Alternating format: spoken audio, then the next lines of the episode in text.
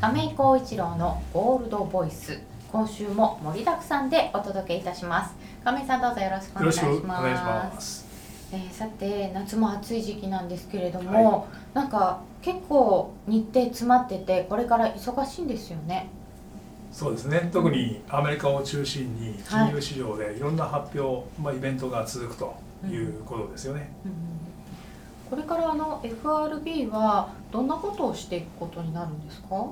まあ、これからは、まあ、今やっとこのねあの経済正常化が軌道に乗ってきたという形でここまでやってた緩和策をいかに、まあ、これ緊急対応でしたからねそれを正常化に戻すのかっていうところを、まあ、やろうとしてるわけですよね。そのためにはいろんなデータを見て慎重に進めますよっていう話なんですね、うん、そうですね。これはもう予測に基づかないで、うん、データの結果に対応しながらやるということを言っていますよね。はい、うんじゃあどんなことを見ていくのか、はい、などなどこれからの日程を確認してみたいと思います。はい。はいえー、まず最初に当面の注目イベントでは7月27から28に FOMC が開かれます。これはもうテーパリングの話し合いを始めると、はい、これはまあ資産購入の段階的縮小ということをテーパリングと言いますけども、うん、まあこれはもともと危機対応でしたからこれは正常化に伴ってですねそれをいつ始めるのかと。でこれは7月の議会証言でパウエル議長が今回の FOMC でえー、いろいろ具体的な話し合いをですねやると。資産購入の構成とか減らし始めるタイミングだとかですね、そこまで踏み込んだ話をするという話なんですね。ただねあのすぐに結論を出すっていうわけではないです。これはもう数回の会合で、えー、結論を出すっていう話してますからおそらくまああ秋以降、まあ、年末にかけてっていうのが今の市場の見方ですよね。今いつ始まるのっていうのをみんな気にしてるわけですよね。そうですね、うん。えー、そして46の GDP が7月29日に出てきます。これ前回の時におっしゃってた GDP、はい、そうですね、はい、どうもこの46月期ですごいすごく高めの数字が出て秋以降減速するんじゃないかという話をしたわけですけどね、はい、これ今のところ市場予想は前期比年率で8.4%の成長と。これ13がね6.4%だったんでやっぱり2%以上アップするっていうのはこれはやっぱりアメリカは本当にその主要国の一つで経済規模大きいですから、はい、そこがやっぱり8%の成長って本当大きいすごいですよね。うんこれがさすがにこの後はちょっと減速するんじゃないかというふうにやっぱり思いますよね。やっぱり最大瞬間風速っていう形ではないんだけどもあの前回やったアトランタ連銀の GDP Now と取り上げましたけどもちょうどね7月20日時点で7.6%の予想になってきてますね少しやっぱり下がってきてるんですけどねただまあ主要予想は8.4これどうなるかですよね。えー、そして7月末になりますと、はい、連邦債務上限法の適用停止期限が到来します。なんかあの前にもありましたよね。債務上限が来ちゃいますよっていうの。10年前ね。あのオバマ政権時代にこれやっぱり来て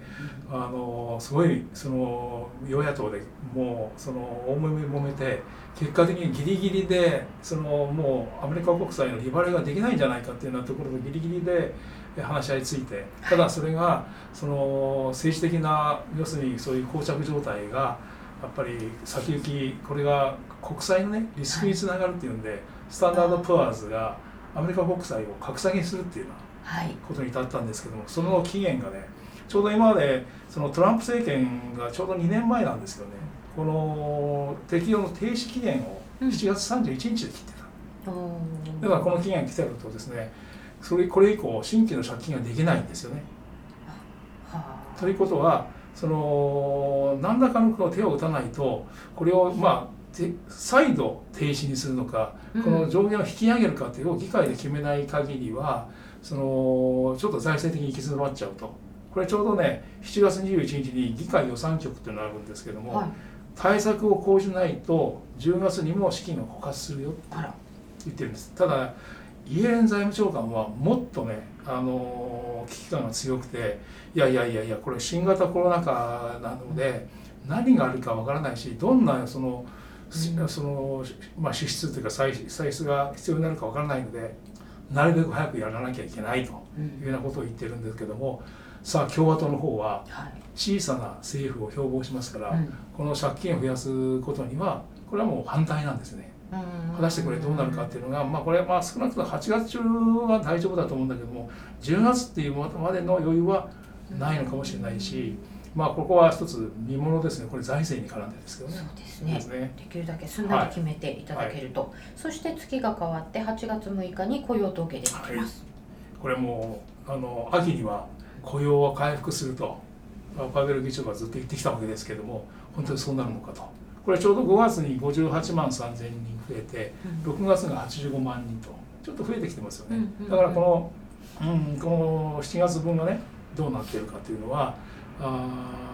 雇用保険失業保険の特別手当っていうのが7月で打ち切ったところが全米の半分の州25州打ち切ってるので、まあ、そういうものがどうやって出てくるのかっていうそこもちょっとポイント注目ポイントですよね。はい、はい。えー、そして FOMC の議事要旨というのもマーケットよく注目しますがこれが8月18日、うん、ちょうどね会合から3週間目に発表されるんで8月18日なんですけどもまああのどんな話し合いが行われたか特に今回はテーパリングに対してついて話し合いが持つと言ってるわけですからそれに関連した内容がやはりここの今回まああの議事要旨っていうのは、さらに注目を浴びそうな感じですね。はいそして8月には恒例のジャクソンホール、経済シンポジウムがあります。これ去年 FRB はあインフレ目標をその安定的に平均して2%回るっていう新規軸を打ち出したり、はい、それとその政策目標に完全雇用という形で雇用の包摂的な改善っていうのを打ち出したのが1年前のジャクソンホールなんですよね。結構重要なこと重要ですよね。だから今回ねここでやっぱりテーパリングがどんなふうに、まあ、マーケットの予想としてはここでなんかこう新しい方針を打ち出すんじゃないかっていうふうな予想が、うんまあこの5月6月ぐらいから出たんだけどこのところね、あの雇用の方が、はい、例えば失業保険の新規申請件数なんていうのは少し増えてきたりしてるでしょう、ね。うん、だからこのジャクソンホールで新しい何か方針示すことはちょっと難しいかもしれないですよね。むしろでもじゃあ出せないんだねっていう理解になるとそれはそれでマーケット反応しますよね。しますね。うん、うんえー、さてということはやっぱり注目の真ん中はテーパリングかなと思いますが。テーパリングですね。テーパリング、はい。今回これにちょっと焦点を当ててみようかなという感じですね、うん、じゃあこのテーパリング一体過去はどんなふうにやってきたのかというのもおさらいしてみたいと思います、はい、まずはこれご覧になっていただくのがあの FRB の保有資産の推移のグラフなんですけども、はい、これまあちょっと右肩上がりでずっと増えてきて、うん、この右端ですね直近枠で囲んだところもピンと伸びてますよね。何ですかねこのね、これはあの新型コロナパンデミックで、うん、この資産 FRB の資産っていうのはあそれだけ買い取ったっていうことはそれだけドル新しいドルをマーケットにまあ、放出したと。国債を買い入れて、はいまあ、ドルお金が市中に出回った。出回ったと。それを表してるわけですね。でまあこのグラフをパッと見ていただくと左端の方のですねちょっとこう影になってるところがこれはいわゆる国際金融危機と書いてますけども、はい、そのリーマンショックのあの時ですね。あの時に、まあ、市場が凍りついたような状況でやはり株価が暴落しましたけどもその時にね2008年の8月に9000億ドルだったものがえー、わずかその12月末2008年の2兆2500っていう形で倍以上に伸びてこれみんな驚いたんですね。そうです、ね、こんなにばらまいたらですね、はい、絶対インフレだぜっていうような形でこれは何か起こるかっていうのでみんな戦々恐々としたわけなんですよね。今今で思えばねあの右端見ていただくと新型コロナパンデミックのところのグラフの伸び方を見ると、はい。まあ、ちょっと、まあ、まあ語弊がありますけど可愛いもんなんだけどもこれでもやっぱり当時大騒ぎになったわけですよね。で1番目2番目3番目の数字っていうのは、はい、これはあの量的緩和策を順次拡大していったわけですよね。やはり Q2 って言いますね。そうですね。はい、そうですね。でこれがやはりその資金供給をするんだけどもそれに見合ったあ回復が見あ見られなくてやはり、うんその成長率高い成長率につながらなかったということでどんどんどんどんそのゼロ金利政策とともに低金利とともに資金供給を増やしていった。最後はもう3番目なんかはですね、えー、効果が上がるまでっていう形でやっていって、まあ、やっとやっぱり効果が上がってきて、うん、2013年にテーパリングと、はい。まあ、この買い付けをですね段階的に縮小しようと、うん、ここにあのテーパリングっていうのでそちょっとカーブになってますよね、はい。うん、これがねあの段階的に減らしていくっていう徐々に徐々に毎月毎月減らしていくっていってそれで買い付けをゼロにするという形なんですよね。うん、カーブが緩やかになこれまで増えてきたのが緩やかになって、まあ、横ばい。横ばい。でこれは横ばいにするっていうのはやっぱ手持ちになってる国債とか住宅ローン担保証券 MBS が満期償還になってきたら現金になりますけどもそれを同じだけ新たに買い付けると満期になっちゃった分は買い付ける、うん、だから FRB の資金資産内容は変わらない保有資産は変わらないということはマーケットに放出された資金はそのまま維持されていると、はい、回収するわけじゃないということですよね。ほっとけば減っちゃうんですよね。そうです。ほっとけば減るから、うん、それを新たに償還分がずっとどんどん変わるという形にしてるわけですよね。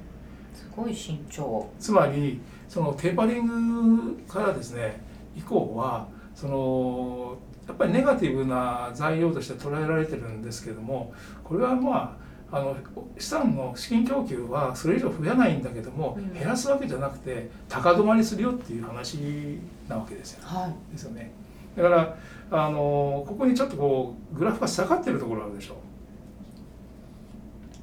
う点線になっててですね残高が水準を維持した横ばいになった後に減ってますよね。はいちょっと減ってます、うん、これはあのいよいよもって、えー、資金を回収にかかっていると、ああ減らしたんですね。そうですね。で当時、うん、まあ、これ2017年とか18年の時だけですけどもあの利上げも一緒にね2015年の12月以降始まってるんですよ。はい。まあ、いよいよまあそのテーパリング終わった1年後から利上げを開始するっていうのは実は今足元のそのテーパリングロングでも先にテーパリングやってそれが終わった後に利上げっていう手順は同じなんです、はい、だからあの当時と同じ手順を踏もうとしているわけですけどもただ当時ねあの起きたことっていうのは、はい、利上げを進めながらそれと試験回収もに踏み込んだところからですねまあ、2018年の年末に至って株価がすごく乱調にな展開になってですね、はい、もう急落するということが起きるんですけどね。資産縮小って言われちゃうと、うん、あ引き締めっていうイメージが。まあ本当そういうイメージでしょうし、うん、そこに加えてその利上げを続けてましたから、うん、いよいよやっぱりそこで株式市場が持たなくなってやって、うん、2018年のちょうど12月のクリスマスイブに産指数ともに安値引けっていうことで大騒ぎになっちゃって、はい、で翌2019年の1月には利上げ方針は少し見直しますっていうような話に至るわけですけども一言で言ってねあのやっぱり前回のその、まあ、テーパリング以降の正常化の流れっていうのは、結果的にその株安で結構それを断念せざるを得なかったと。あなんかあの頃は感じなんですね。正常化失敗とか言われたうん、言われましたよね、うん、だからそこがやっぱり株式市場の判断でですね、うん、えー、少し頓挫しちゃったっていうのが前回の例なんですけどもただ今回はねじゃあどの点でどう違うのかって時に、まずその規模感が違いますね。資金供給してきた。いやもうこんな右端の状況になっている。すで、ね、に資産規模が8兆ドルを超えていてこれニューヨーク地区連銀の予想だと年末から来年初めにかけて9兆ドルに達するんじゃないかという話なんですね。はい、でおそらくそこからテーパリングっていう形になってくると、うん、FRB の資産規模は9兆ドル程度でしばらく横ばいっていう形になりそうなんですよね。前回も3年も横ばいだったんですね。そうですね。今回はまあ何年になるか分かりません。うん、だけど横ばいになるわけですね。だからこれだけその放出された資金は本当にまあ金余り状態は、あ維持されるということはまあ間違いないですよね。これを急に引き締めるなんて本当大混乱になりますからそれはできないそうですねわけですよね。だからこの規模感の違いがですねあの2013年と同じようなあ家庭減るとはちょっと考えにくいなという感じですよね。でもう一つ、はい、当時と違うのは FRB の政策方針が違う。うん、FRB の政策方針は、今までだとえーと、物価2%そうです。それを接近すると、どちらかというと引き締め方針に転換するということやりましたけど、うん、もうこれちょうど1年前のジャクソンホールで決めたのは安定して、まあ、要するに平均的に2%超えるっていうんだから、うん、2%を超えても当面はもうそれ放置するよっていう政策じゃないですか。だからあその点でねあのまあ、今インフレ懸念だとかなんかした、まあ、仕事でちょっとやっぱり話題になってるわけですけども、はい、それまずそこが違うと、うん、もう一つ雇用。これを目標に掲げたと。先ほどもありましたけれども、はい、雇用統計すごく注目されている。そうですね。完全雇用ということでこれはあの包摂的なっていう形で単にこれまでは失業率が下がってきて3.5%が接近するとここから引き締めなんていうようなあことをやってたわけですけどもいやいやこれは人種間の失業率の差異だとか、うん、あ例えばそのまあ、労働参加率だとか、はい、そういうような新指標を使ってそれを全体的に見て判断しようっていうんで特に新型コロナパンデミック前に比べて現在でもなお680万人これが職を失った状態になるこれが、まあ、元に戻るめどが立つまでは政策方針は変えあの要するに緩和スタンスは変えて利上げなんかはとんでもないと。時期尚早だっていう話してるわけですね。だからこの辺がねやっぱりあの2013年にはなかったところなんですね、はい、そうすると同じテーパリングといってもちょっと前回とは違うかもしれないこれはもう金余りは当分やっぱり続きますよね。それとそれがそれに基づいたテーパリングによってのは市場の波乱というのも少し考えにくいのかなとこれだけではですね。うん。今ビクビクしてますけどよく見てみると、うん、うん、まあ、金市場なんかほらあの6月の FOMC 受けてその利上げの前倒しだなんて話があって100ドルも下がってしまいましたけども、うん、やっぱりこれは、うん、ちょっとやり行き過ぎかなっていうこれを考えるとね。だから前、まあ、先に織り込んじゃったかなと。あいう気がしますよ、なるほど避けてね、そういうふうな捉え方を、まあ、私なんかはちょっとできるんじゃないかなというふうに思いますね。はい。はい、えー、その6月の FOMC では利上げの前倒しを示唆されたということでびっくりしたんですけれども、はい、時系列で見ていただいて今の話をですねちょっと時系列してみるとですね、はい、これはまあこういうふうな表にすると、うん、まあ2013年の5月に例のバーナンキショックね、はい、時の FRB 議長バーナンキ議長がこの段階的縮小ですね、あの量的緩和のを考えてるよと。ちょっとちらっと話しただけで大騒ぎになっちゃったと。そうでしたね。いう話ですよね。はい、でそこで実際にそれからですね、えー、開始を決めたのが12月の FOMC でした、まあ、2013年のね。まあ、この間に金価格はねもう20%ぐらい下がってた当時はね。そんなに、えー、下がってました。まあ本当政策の大転換だっていう話ですね、うん、で実際に翌年の2014年の1月これが実際にテーパリングを開始とはい、だから段階的に減らしていくっていうですね。それやっぱり10か月ねかけて10月まで、えー、続いていくわけですけどもそれで10月で買い入れは終わったというなんですね。で次のスタステップとして利上げっていうのが入るんですけど、まあ、時はのね、えー、議長はイエレン議長だった。今の財務長官、はい、もう非常に慎重に利上げはですね1年待ったああ1回目から2回目に1年も空いてる、うん、テーパリング終了からも1年。ああなるほど。すっごい慎重にやったんですね、ね、まずテーパリング終了してから、うんうん、あ1年2か月目にやっと利上げをした。でさらに2回目も1年かけて利上げ。これねあの今までその、まあ、このここで話してきましたけどもいかにねインフレよりもデフレを怖がってるかとつまりこういうふうに利上げっていうのはネガティブな話ですからそれでせっかくその景気回復が軌道に乗ったところの腰折りにつながる原因を FRB 自身が自体が作ってしまうことへの恐れですよね。それがやっぱあってこれだけ慎重にやるわけです、はい。えー、そして今回ですけれども、はい、これ2019年に政策方針の転換が示唆されて、うん、7月に利下げで20年の2月にはこれでまた株価が最高値でバブル懸念なんてもうこの時言われてたんですね。そうですね、うん、あの18年の時にさっきその話したようにあの株価が急落しちゃったじゃないですか、はい、ここで政策転換、まあ、ここまで2018年までは利上げしてたわけですよね。でその利上げしてたところが株価がもう本当に急落してしまったんで大慌てで2019年にはそのもう利上げはやらないよと、はい、でところがその下半期にあると今度は利下げに転じたって、ね、利下げに転じたということでそれを受けてやっぱり株価は急回復したわけですよね。この時はもうねもう株価だけじゃなくてあの債券市場でもどんどんどんどん債券が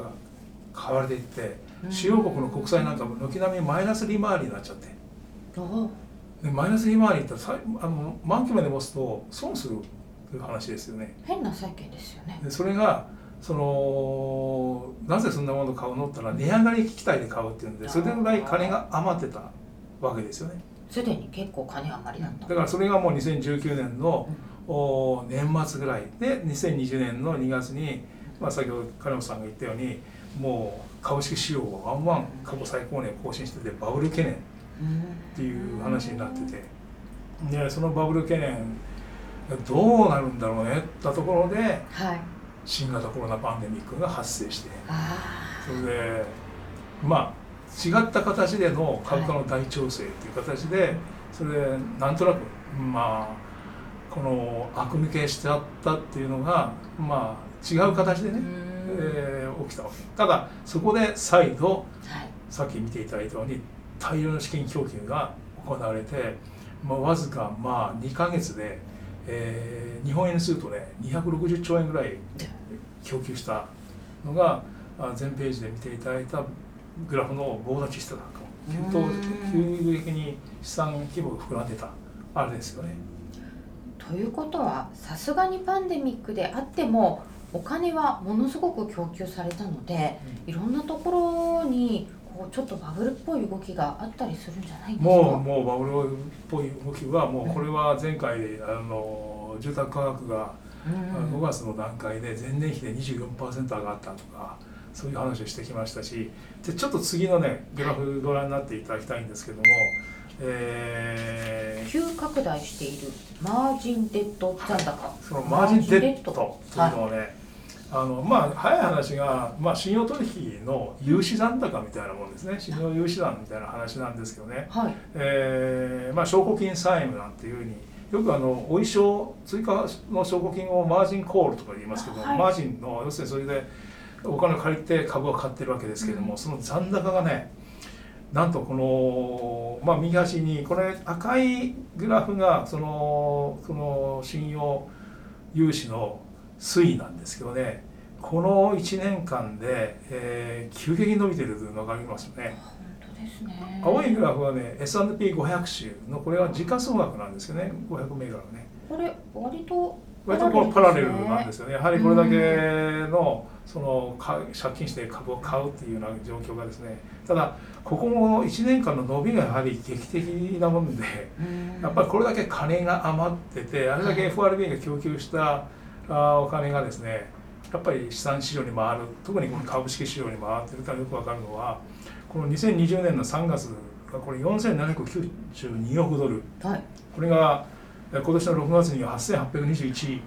これで4000億ドル増えてると。これはまあ過去最大の伸びだしこれゴールドマン・サックスのね COO ですから、まあ、財務担当の役員さんがいるんですけどねこれはちょっと異常だというようなコメントをねあの出したりしてるんですよ。だからこれは警戒すべきじゃないかというような話を、おまあ、投資銀行の幹部がするぐらい、これはどこまでねやっぱり加熱を一つ表すんじゃないかとだから他にまあもう資産市場全体はもうみんな水ぶくれ状態になっているのはまあ明らかなんですけどもやはり株式市場がこれにまあ一言で言うと、うん、FRB がまあ新型コロナ対応で急激にばらまいて供給した資金がですねまあどちらかというとまあ突き抜けた金余りっていうのかな。そう突き抜けちゃってるんですね。そういう感じですよね。ちょうどね今年この来月8月で、はい、えー、ニクソンショックから50周年になるんですけども、うん、管理通貨制度っていうんですけどね、はい、中央銀行が自由にお札を据える制度が始まって約まあ50年近く経ってるわけなんですよね。やはり以前はその金とは交換できるって、まあ、ドルはですねドルだけでしたけども、はい、それは打艦紙幣といった裏付けが裏付け金の裏付けがあるね、それ今その金と交換できないっていうのは俯瞰紙幣と。いうわけですけどもこれいわゆるペーパーマネーなんですよね。だから本当にペーパーマネーの方がどんどんどんどん供給されてそれの行き先っていうのがやはりもうゼロ金利だし、はい、でどんどん供給されてくるからそれを持ってるとやっぱり価値が下がるっていうことはまあインフレの可能性もあるし、うん、何かに変えるっていうことがやっぱりやってるんですね。このドルだけ持ってても怖いから、何かにしておきたい、安心できる高成長が期待してできる米国株式、はい、だからやっぱり下がっても下がってもすぐにお金入ってきてやたら PER だけは上がってきますけども、それはやっぱり業績がついてくるんだから大丈夫だと言いながらもどんどんどんどん PR だけは上がってきてますよね、だからそこはねあのこの先どこまで続くのかっていうところではこの、うん、管理通貨制度に伴った通貨のばらまきがどの段階で終わるのかっていうところが一つのポイントになってくるのかなと。だからさっきのね FRB の回収なんていうところが本当にどの段階でできるのかどうかっていうのはポイントになってきますね。できるのか、うん、一体そのままいくのかすごい規模が高い水準が上がってますからね。本当ですね。そうですね。そうするとそのお金が突き抜けちゃった金余りになるとすると、うん、ヘッジでやっぱり金買っとこうかなっていうような考えにもなりますよね。なりますね。だから今金価格が下げづらくなってきてるし、うん、新興国の中央銀行が再び金買い始めてますね。まあ、要するにそのその外貨準備の中でドルから金に移そうという動きが、まあ中国だとかロシアじゃなくて、えー、ハンガリーとかあタイだとか新顔が出てきてるっていうのが特徴ですよね。だからフルニューがやっぱりこれだけの俯瞰視ペーパーマネーの判断に対する対応があるということですね。はい、はい、分かりました。えー、亀井さん今日も分かりやすいお話ありがとうございました。それでは皆さんまたお会いいたしましょう。